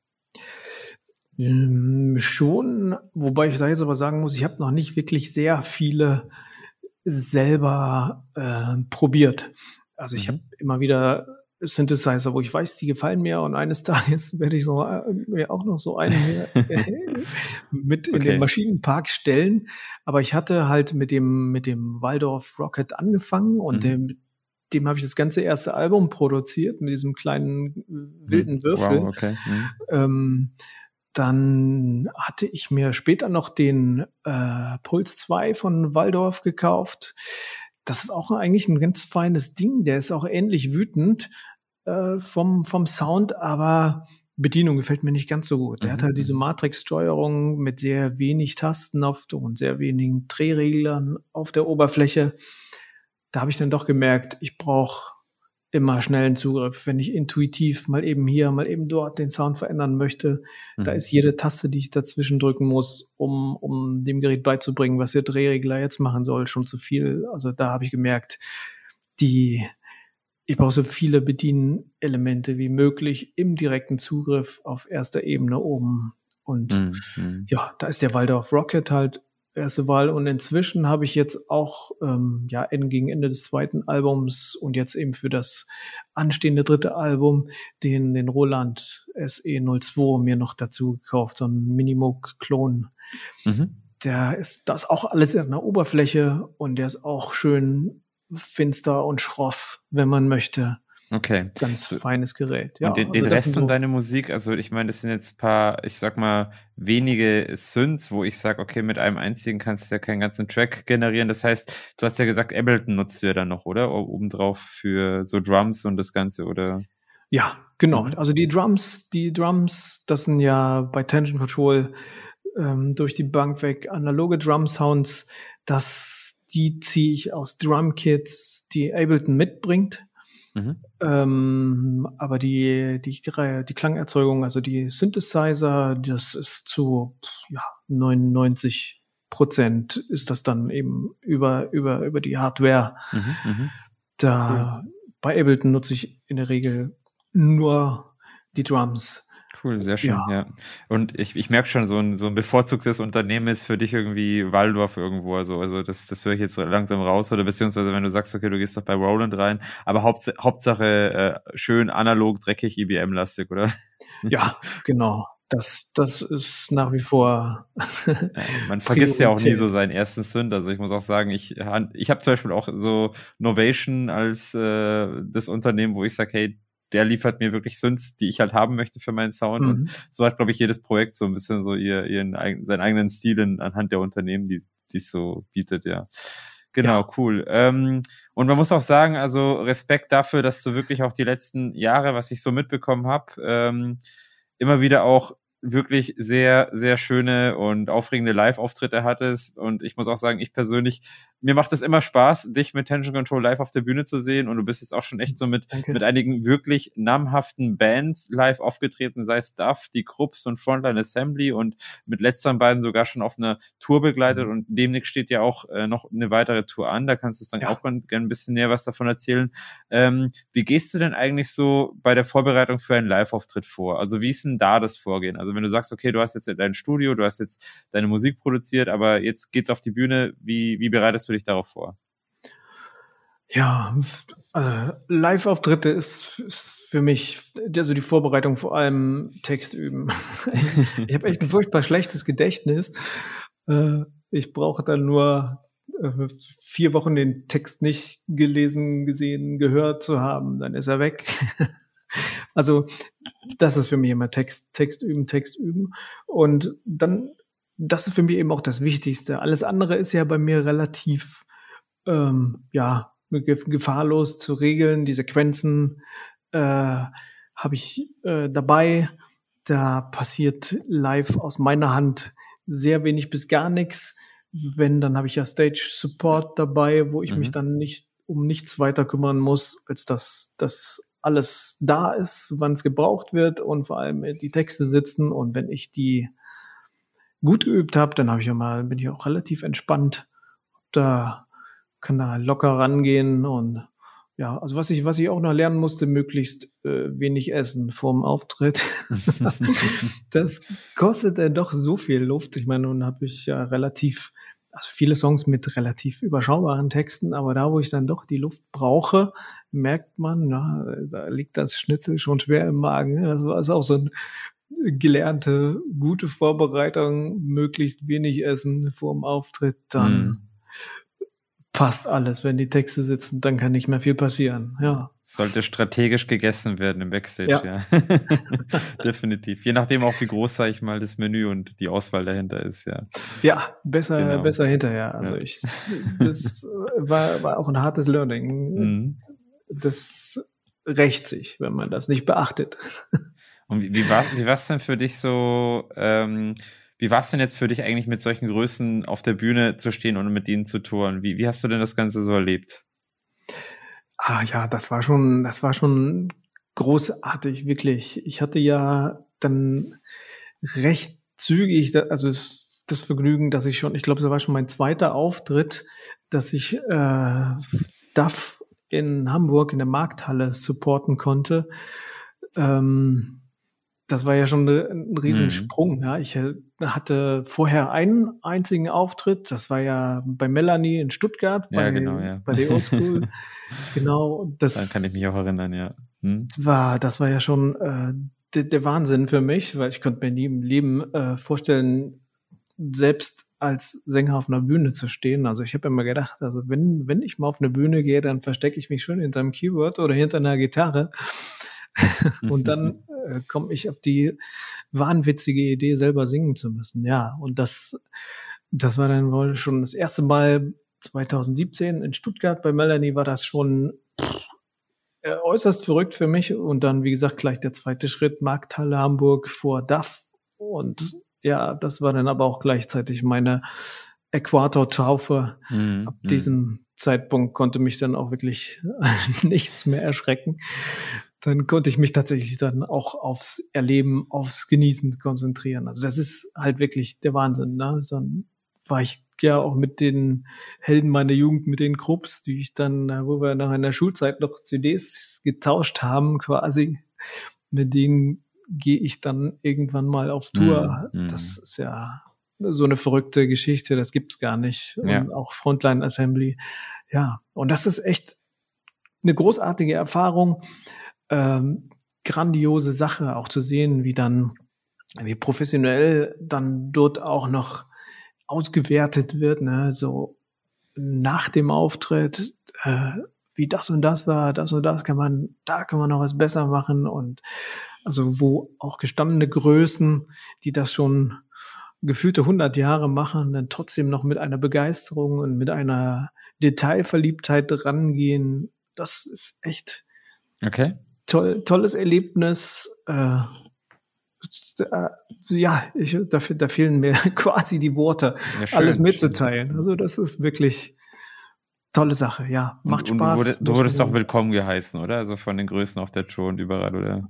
Ja, ja. doch, hm. doch schon. Ich meine, das, da, da gab es gar keine äh, Schwierigkeiten. Ähm, musikalisch passte das ja halt auch ganz prima zusammen, dann auch später dann eben auf dieser Machinets United Tour mit mhm. äh, den Grupps und Frontline Assembly. Das passt halt musikalisch auch sehr gut. Die Fans fanden das auch ein grandioses Paket und waren auch sehr begeistert sehr von dem, was Tension Control dann davor geliefert hatte. Da zu diesem Zeitpunkt kannte uns ja noch kaum jemand und dann waren sehr viele Leute positiv überrascht von der Band, die sie vorher noch nie gehört hatten, dann auch so ein IBM der alten Schule präsentiert zu bekommen. Also da gab's rundweg positives Feedback und ich habe mich da innerhalb der Familie der Maschinisten sehr wohl gefühlt. Also tolles Erlebnis. Ja, sehr schön. Und für alle Hörer, die jetzt Interesse daran haben und die es jetzt hier verpasst haben, ähm, die gleiche Tour ist ja in der Konstellation ja nochmal geplant. Also die wär, hätte ja eigentlich schon längst stattfinden sollen, aber jetzt wurde ja. jetzt pandemieseitig jetzt schon zwei, dreimal verschoben. Magst du uns dazu mal ein bisschen was Näheres erzählen, ähm, in welchem Rahmen und wann denn das Ganze so äh, stattfinden soll als nächstes? Ja. Genau, das ist äh, im, im nächsten Jahr, also 2022 äh, findet dann die Machinist Reunited Tour statt. Und das Ganze startet dann, ja, also in, in der kompletten Besetzung am 9. August.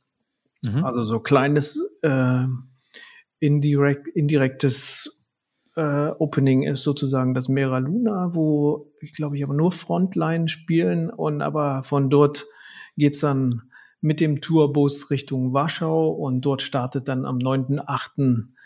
offiziell die Tour, wo dann alle drei Bands, Tension Control, äh, die Grupps und Frontline Assembly zusammen auftreten. Ja, mhm. und das sind dann, ich glaube, aktuell sind 16 Termine, also 16 Gigs in vier Wochen geplant. Ähm, geht dann einmal rund um Nordeuropa und endet dann nach, nach Skandinavien in den Niederlanden. So ist jetzt der aktuell der letzte Stand. Da ist dann der 16. und letzte mhm, Gig der mhm. Tour. Dann kann man echt nur die Daumen drücken, dass das alles auch so ohne weiteres klappt und das ist auf jeden Fall eine richtig schöne Sache und ich kann mir vorstellen, dass die Karten dann auch wirklich heiß begehrt werden, weil die Leute lechzen jetzt nur danach, dass da wieder irgendwie mehr geht und dass wirklich die Lieblingsbands mal wieder auftreten, ja. Genau. Ja. Ähm, Genau, und wie ist denn das jetzt eigentlich? Äh, du hast jetzt zwei Alben mit Tension Control schon veröffentlicht. Ähm, ich finde, beide haben irgendwie so ein bisschen ein unterschiedliches Konzept. Also ich persönlich höre aus beiden so eine unterschiedliche Herangehensweise raus, muss ich zugeben. Ähm, mhm. Du kannst uns dazu gerne noch ein bisschen so erzählen, welche Idee und welche Inspiration sich dahinter verbirgt. Also allein vom Inhalt her jetzt, sage ich jetzt einmal und was wir denn ja mit deinem, was du schon erwähnt hast, mit einem kommenden weiteren Tension Control Album auch noch erwarten können. Ja, ja, das erste Album, wie gesagt, das war ja im Rhythmus der Maschinen. Da habe ich 2017 mir den ganzen Kram angeschafft und losgelegt. Und während ich es gelernt habe, damit umzugehen, habe ich das Album produziert und da habe ich dann ja relativ schnell schon die Überschrift gehabt im Rhythmus der Maschinen, aber ja, ich sag mal, relativ konzeptlos dann einfach alle Ideen, was mir gerade einfiel, zu Texten verarbeitet. Ja, und das Ganze ist dann eben mit nur einem Synthesizer, das komplette Album entstanden. Drums, wie gesagt, äh, wurden separat eingespielt, also aus Ableton raus, aber ansonsten lief das Album mit Rhythmus der Maschinen eben, war, eine, war eine sehr intuitive Angelegenheit, ohne, ohne Plan und Konzept losgelegt, feuerfrei. Mhm. Ja, und äh, im 2019 ist dann äh, das zweite Album schon erschienen, Fortschritt durch Technik hieß das. Ja, das war etwas schwieriger. Da hatte ich dann zwar schon sehr viel mehr Erfahrungen gesammelt, sowohl live als aber auch in der Klangerzeugung, ähm, auch im, im Klang hören. Ne? Also wenn man einsteigt, Musik selbst zu machen, und das war dann in der Intensität ja erst 2017, dann fängt man auch an, Musik ganz anders zu hören. Das ist dann viel analytischer, dann denkt man erstmal, dann fängt man wirklich an, drüber nachzudenken. Was hört man denn? Was mm. passiert da? Was ist da los? Wie strukturiert sich das alles? Was sind die Details, die es ausmachen. Wie, mhm. wie kommt Härte zustande? Das war ja auch so ein das schwieriger Punkt, ne? wo mhm. man immer denkt, ah, es wird ja wohl relativ einfach sein, einen harten Song zu produzieren, aber man, wenn man dann mal versucht, äh, zu analysieren, wo kommt denn die Härte her? Was macht die Härte aus? Ähm, das ist schon mal gar nicht so einfach. Und wenn man dann noch versucht, es zu reproduzieren, äh, dann merkt man, oh, so einfach ist das jetzt dann doch nicht. Das finde ich musikpsychologisch betrachtet sehr interessant, was du gerade sagst, weil ich meine, wir sind ja alle irgendwie so, unser, unser Kopf, unser Hirn ist ja irgendwie immer durch irgendwas getriggert und ja. ähm, allein so wirklich diesen Nerv zu treffen, was wirklich so für dich favorisierte harte Musik dir gibt, das dann irgendwie so selber zu erzeugen mhm. äh, und du probierst es dann eben aus, da merkst du dann irgendwie, ja gut, ähm, du selber kannst vielleicht nicht ganz diesen Nerv vermitteln, den du bei anderen hörst und deswegen musst ja. du da irgendwie auch dich selber finden irgendwo. Also das finde ich auf jeden Fall sehr interessant gerade, ja.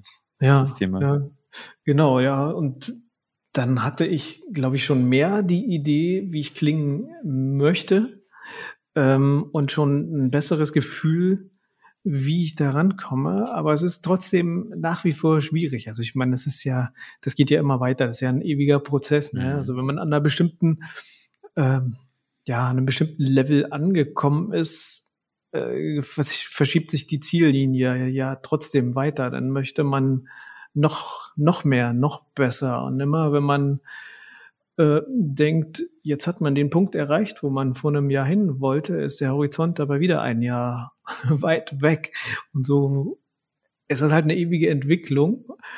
Ja, und das habe ich dann bei dem Album 2019, meine ich, schon besser umsetzen können, was ich mir 2017 vorgestellt hatte. Mhm.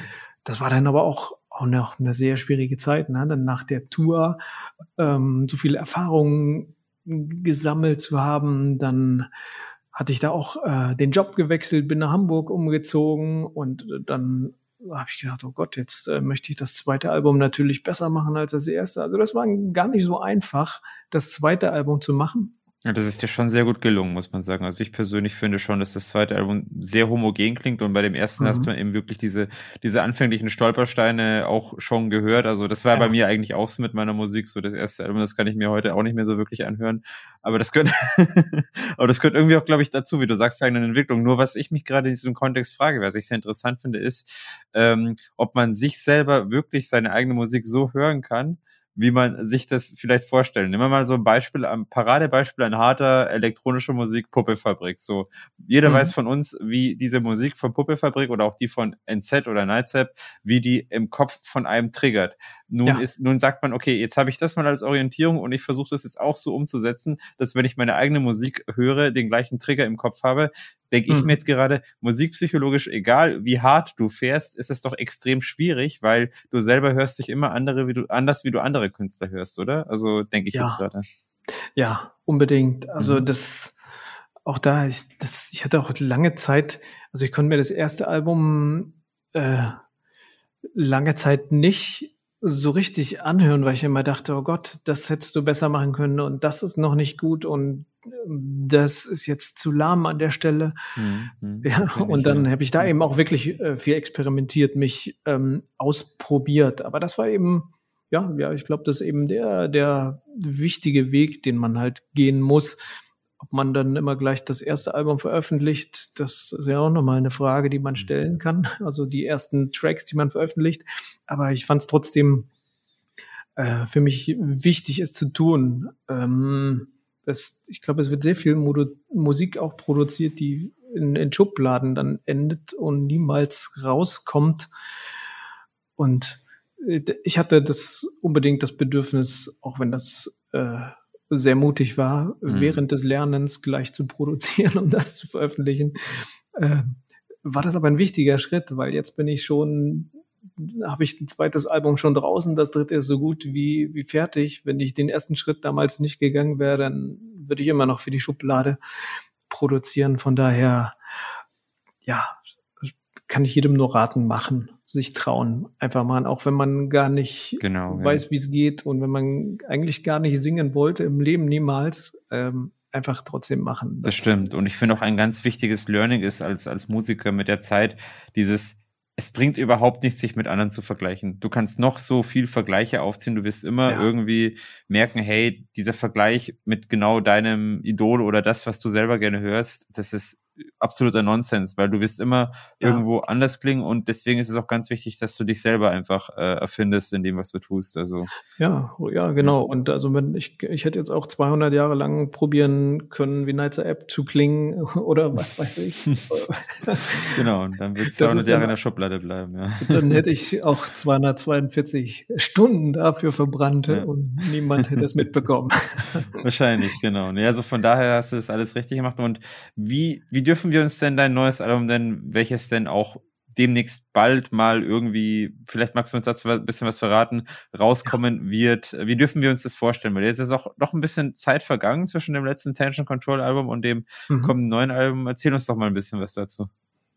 Ja, das Album wird dann Ton aus Strom heißen und soll, mhm. ja, ich bin noch nicht ganz sicher, wie es jetzt läuft. Das ist aktuell gerade im Mastering, ähm, wie die Presswerkauslastung ist. Da hört man ja auch dieses und jenes. Da habe ich noch keinen verbindlichen Termin, aber da werde ich mich dann auch mal schlau machen. Also mein angepeiltes Ziel ist ja erstmal Mitte bis Ende November.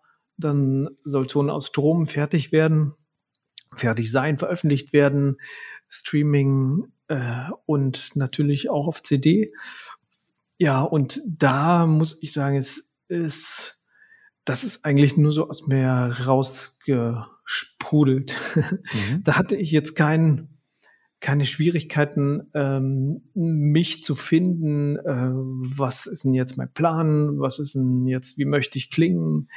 Ähm, obwohl dort eben auch die Herangehensweise wie gehabt war. Ich habe einen schönen Sound geschraubt, sind die Songs dann aber alle jetzt sehr aggressiv geworden, sehr wütend geworden. Ich, also ich glaube, das ist das ist das äh, das wütendste, das äh, aggressivste Album von den dreien.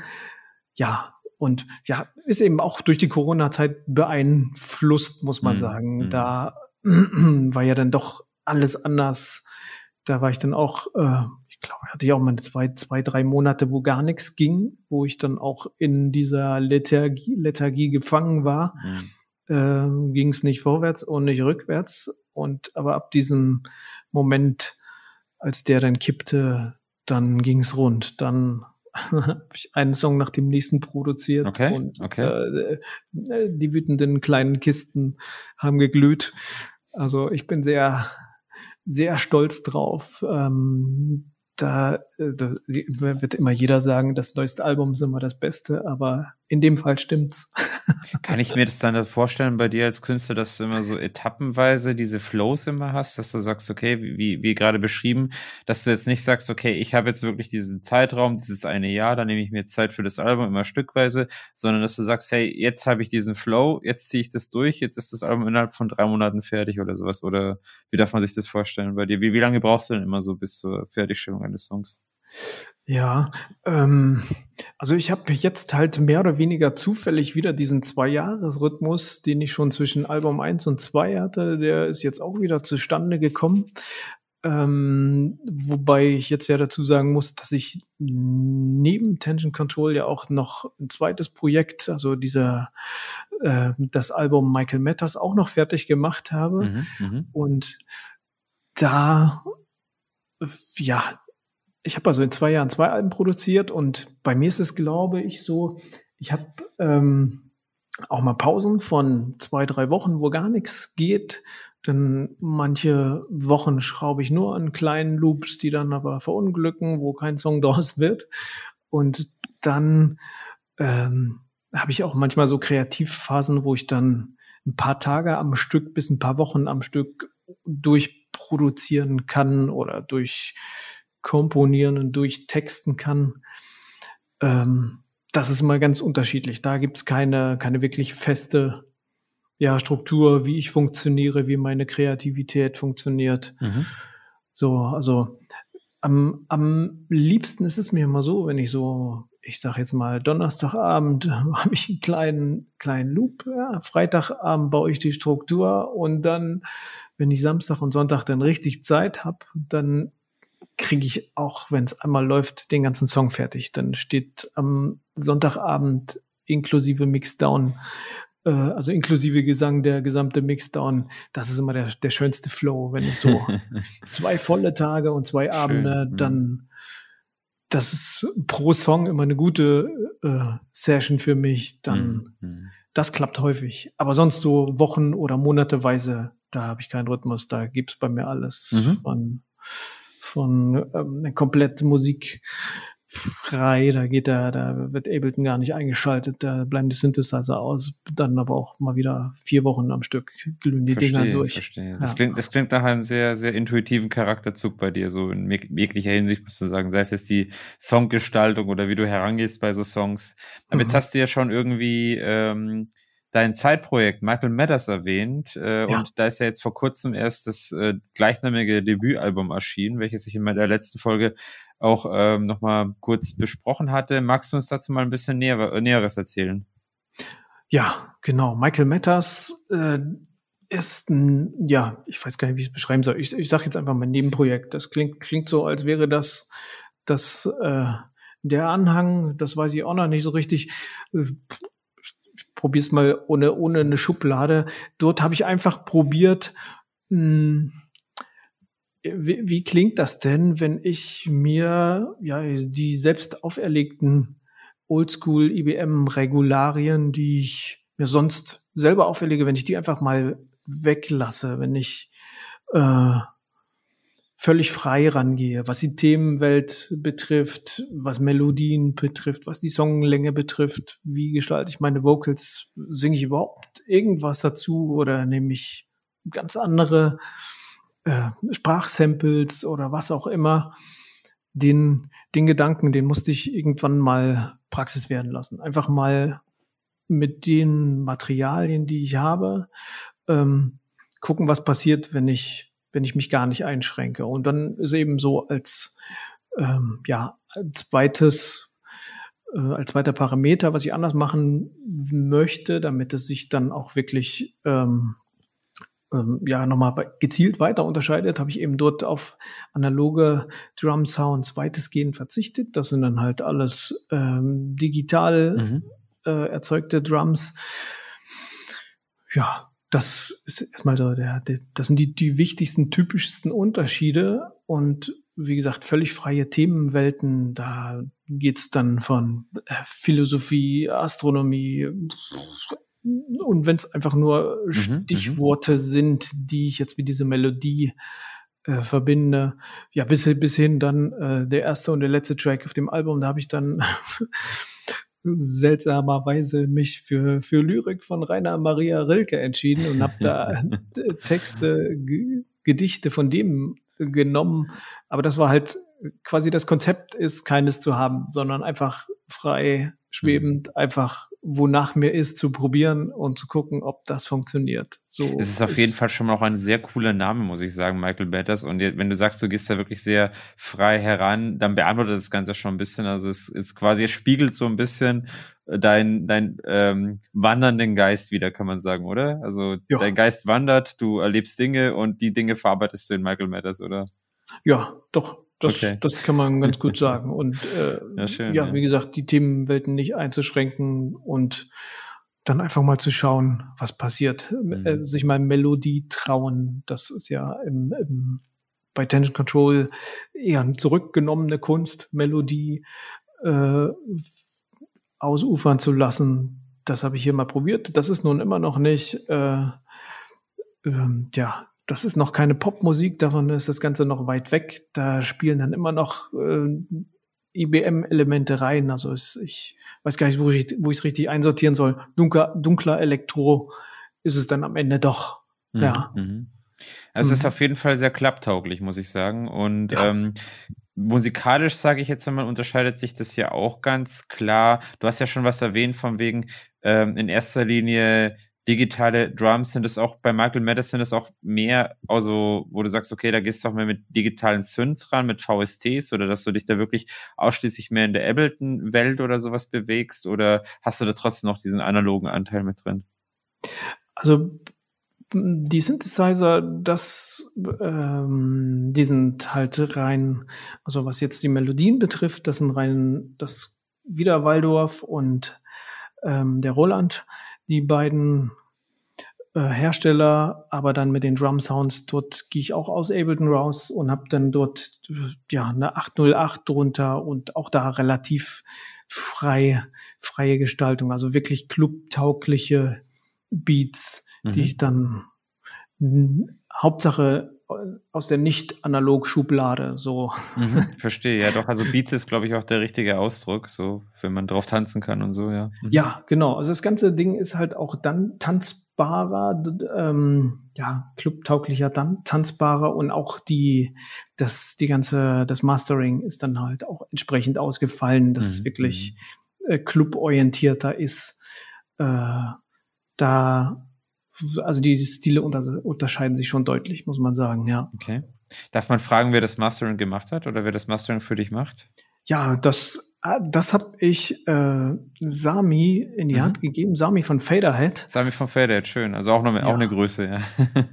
genau, dem habe ich ja. das Ding mhm. in die Hand gegeben, weil da wollte ich dann eben auch mal wirklich einen anderen Ansatz fahren, wo ich dachte, das muss jetzt auch an der Stelle raus aus mhm. meiner äh, ja, üblichen äh, Welt von äh, Klangerzeugung und Klangfinalisierung. Mhm. Und da habe ich ihm das in die Hand gegeben.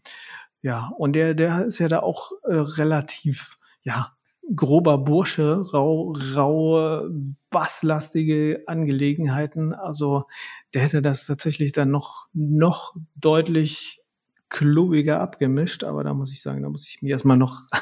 naja, wobei man sagen muss, wenn es jemanden gibt, wenn es jemanden gibt, der sich mit Klapptauglichkeit auskennt, da ist Fader, glaube ich, die, genau die richtige ja. Wahl. Also, genau. also da, da ja. hat er halt schon äh, auch 15 Jahre Erfahrung innerhalb dieser Musik und wahrscheinlich ja. noch länger. ein sympathischer also Zeitgenosse, ja. Hm. Ja, genau. Und der, der weiß da, was er tut. Und da habe ich gedacht, jetzt äh, müssen wir hier andere Wege gehen. Deswegen habe ich ihm das in die Hand gedrückt und deswegen ist das jetzt auch deutlich, ja, wie gesagt, tanzbarer, cluborientierter als das Schön. Material, was man unter Tension Control von mir kennt. Mhm, schön. Ja. Dürfen wir uns da eigentlich, also dürfen wir eigentlich ähm, sämtliche Hörer, dürfen wir eigentlich gespannt sein, auch dass es mal Michael Matters live zu sehen gibt? Also war anfangs genau anders gedacht. Ich habe so gedacht, ach, das wird eh nie live was, weil ich eben auch ähm, relativ wenige Songs habe, wo ich wirklich äh, gesanglich drin vorkomme. In der Hälfte der Songs habe ich eben arbeite ich mit Samples oder nur gesprochenen einzelnen Worten. Da ist halt ähm, keine vernünftige Struktur, ein Refrain und Strophe drin, aber umso länger ich jetzt drüber nachdenke, umso sympathischer wird mir der Gedanke, mhm. das vielleicht dann doch eines Tages tatsächlich nochmal auf die Bühne zu bringen, weil ich da ja auch visuell jetzt mir ja viel mehr Gedanken so zum mhm. Konzept gemacht habe. Ich glaube, ja, man könnte daraus irgendwie auch so ein Set machen oder so. Das ist jetzt nur eine Idee von ja. meiner Seite, so wie Eli beispielsweise, den hatte ich ja auch schon mal im Interview hier, so eine, mhm. so eine Art Techno-Set oder so, wie er es ja auch für sein, für sein Solo-Projekt hat. Also das ist ja auch sowas, wo ich mir Michael mir das gut vorstellen könnte, dass man da so ein bisschen schraubt und so an einem Controller irgendwie. Also ja, also wie gesagt, der der Gedanke reift so langsam. Ich bin noch nicht ganz so weit, dass ich sage, es wird gemacht, aber äh, ich komme dem komme dem Gedanken wirklich immer näher. Also mhm. es kann mir tatsächlich passieren. Und wenn ich dann, glaube ich, noch ein gutes visuelles Konzept habe, wenn mich da eines Tages der Blitz trifft, trifft und äh mir mein Ich sagt, jetzt ist es soweit, das sind die Bilder dazu, dann dann passiert's auch. Hm. ich sag dir rechtzeitig Bescheid. Ja, bin ich, bin ich auf jeden Fall gespannt, ja. ja, sehr ja. schön. Bist du denn eigentlich sonst noch in anderen Subkulturen so unterwegs, außer im IBM? E oh, Relativ wenig, muss ich sagen. Ich glaube, ich verbringe echt zu viel Zeit an den Synthesizern. Das ist mhm. furchtbar. Ja, wenn es dein Element ist, deine Passion, ja, warum nicht, ja. Und was machst du sonst noch so in deiner Freizeit? Also wenn es nicht gerade Musik machen und IBM ist. Ja, also konzertmäßig bin ich dann vereinzelt, äh, tauche ich auch schon mal in andere Subkulturen ein. Also beispielsweise eben in die, in die Rockabilly-Szene oder, mhm. oder äh, Psychobilly-Szene. Da, zum Beispiel, wenn die Brains hier vorbeikommen, äh, da kann ich nicht Nein sagen. Da muss ich, schön, da muss ich hingehen. Sieht man sich ja auch gerne an, ja. Die Jungs, ja, ja, oder eben die guten alten äh, Black Metal Zeiten, ah, ja. da hatte ich halt auch mal so eine Phase, also da wenn auch Cradle of Filth oder solche Sachen, wenn, wenn die in der Nähe sind, da, schon. da, da, da, da gehe ich auch hin, da muss ich, ja. da kann ich mich nicht verwehren dann. Wenn du aus IBM das E wegstreichst, dann bleibt nur noch BM übrig. Also dann bist du schon beim Black Metal, ja. ja. So, War halt auch so eine, eine, wichtige Musik, so eine düstere, finstere Angelegenheit. Also mhm. da, hat mich auch wahrscheinlich mit beeinflusst. Äh, Habe ich auch so in den 90ern auch mal eine eine starke Phase gehabt und mhm, da mhm. kann ich heute noch nicht Nein sagen. Wenn dann hier Größen vorbeikommen und Konzerte geben, dann, mhm. dann findet man mich auch da. Interessant, ja. Also das ist, ja. Äh, kommen ganz neue Seiten auf. Nee, schön. okay, und wenn es jetzt mal und so musikmäßig, hast du, hast du eigentlich noch andere Hobbys so außer Musik? Also, womit du dich gerne befasst? Ja, das Spielen habe ich zum Glück an Nagel gehängt, ne? Zocken, oder? Aber ist es nicht an, mehr, oder? Ja, Ansonsten aber, ja, also gern Sport, wobei mhm. das jetzt auch in dieser, äh, ja, in den letzten zwei Jahren unter die Räder gekommen ist. Aber da bin ich jetzt auch wieder mehr dabei. Also ähm, was machst du da? Da im Moment gehe ich, gehe ich laufen, relativ viel joggen und ähm, mache auch wieder ja, ein bisschen Krafttraining zu Hause, aber dann muss ich auch mal demnächst mich mal wieder ins äh. Studio begeben, ins Fitnessstudio. Das habe ich jetzt irgendwie in der letzten, in den letzten Jahren aufgegeben. Da muss ich mal wieder losgehen, mich mal wieder in Form bringen, dann spätestens zur Tour im August. muss man ja auch wieder einen Maschinistenkörper ja. haben. Ja. Ja gut, jetzt, war, jetzt war erstmal Sommer und so, aber wenn der Winter langsam kommt und jetzt die Fitnessstudios eh wieder aufhaben, dann kann man ja. sich ja schon bewegen, ja. ja, und ansonsten, ja, ansonsten lese ich auch viel, muss ich sagen. Da mhm. geht auch immer so ein, zwei Stunden des Tages gehen dann auch immer noch in die Bücher. Cool. Ja. Was, was, was gibt's da so bevorzugte Literatur von deiner Seite? Ich, ja, da, ich weiß nicht, vor ja, auch so zwei, drei Jahren habe ich, glaube ich, den, den Brandon Q. Morris entdeckt. Mhm. Das ist ein Autor, der, der Hard, Hard Science Fiction schreibt. Mhm, okay. Äh, und das ist also immer, immer sehr an der ja, Realität orientierte Fiktion, also sehr ähm, Astronomie, äh, Raumfahrt, mhm, ähm, mhm. physikalische Phänomene. Also das, das ist äh, der, der, der fesselt mich. Und der, der Busche, der schreibt leider fast so schnell, wie ich lese. ich habe kaum Zeit, was anderes zu lesen, dann hat er schon wieder ein neues Buch fertig. Ja, und, das äh, gibt so einige. Stephen King ist ja auch so einer, der bringt ja alle, gefühlt ja. alle zwei Wochen ein 800 Seiten Buch raus. ja, ich weiß nicht, wie die das machen. Ja. Also, unglaublich. Also ich habe, den lese ich wirklich sehr gerne und sehr viel. Also mhm. das ist dann auch noch, ja, ja, doch wichtiges wichtige Sache in meinem Leben, mit der ich mich viel be beschäftige. Ja, schön. Ja. Ist das auch etwas, wo du sozusagen, also wo du für, für deine Musik auch irgendwie inspirativen Input bekommst, wenn das Science-Fiction-Bücher sind? Ja, doch schon. Das mhm. geht nun weniger in Intention Control ein, aber in Michael Matters ist das dann auch mal wieder zu finden. Da habe ich mhm. dann doch auch einige äh, astronomische Themen mit verbastelt, ähm, wo ich dann auch Inspiration aus seinen Büchern ziehe, ohne sie jetzt benennen zu können, aber das, das, diese Themenwelten, die, die hole ich in Michael Matters mit rüber. Da, da, das ist so. Hm. Sehr schön. Kommen wir zur Abschlussfrage. Was sind denn jetzt eigentlich so deine Pläne für die weitere Zukunft? Worauf dürfen sich gespannte Hörer und Interessenten noch freuen bei dir? Ja, also im äh, November erscheint ja dann eben, wie gesagt, das neue Album Ton aus Strom mhm. äh, von Tangent Control. Dann habe ich auch tatsächlich schon wieder für Michael Matters schon die nächste Single auch schon fertig. Also ich habe irgendwie gerade wieder produktiven Lauf. die wird dann auch noch in diesem Jahr rauskommen. Ich denke mal auch November, Anfang Dezember. Ja, das äh, sind so die nächsten Releases. Weiter habe ich da noch nicht geplant. Ja, und ansonsten, äh, was, was live äh, betrifft, da bin ich jetzt ein bisschen, ja, noch nicht wieder in der Spur. Da habe ich jetzt mhm. nach dieser ganzen äh, Corona-Problematik mich noch gar nicht wieder richtig orientiert. Da steht noch ganz grob auf dem Zettel, dass dann ähm, dieses äh, Wroclaw äh, EBM-Event, also in, in Breslau quasi, mhm. im nächsten Jahr stattfinden wird.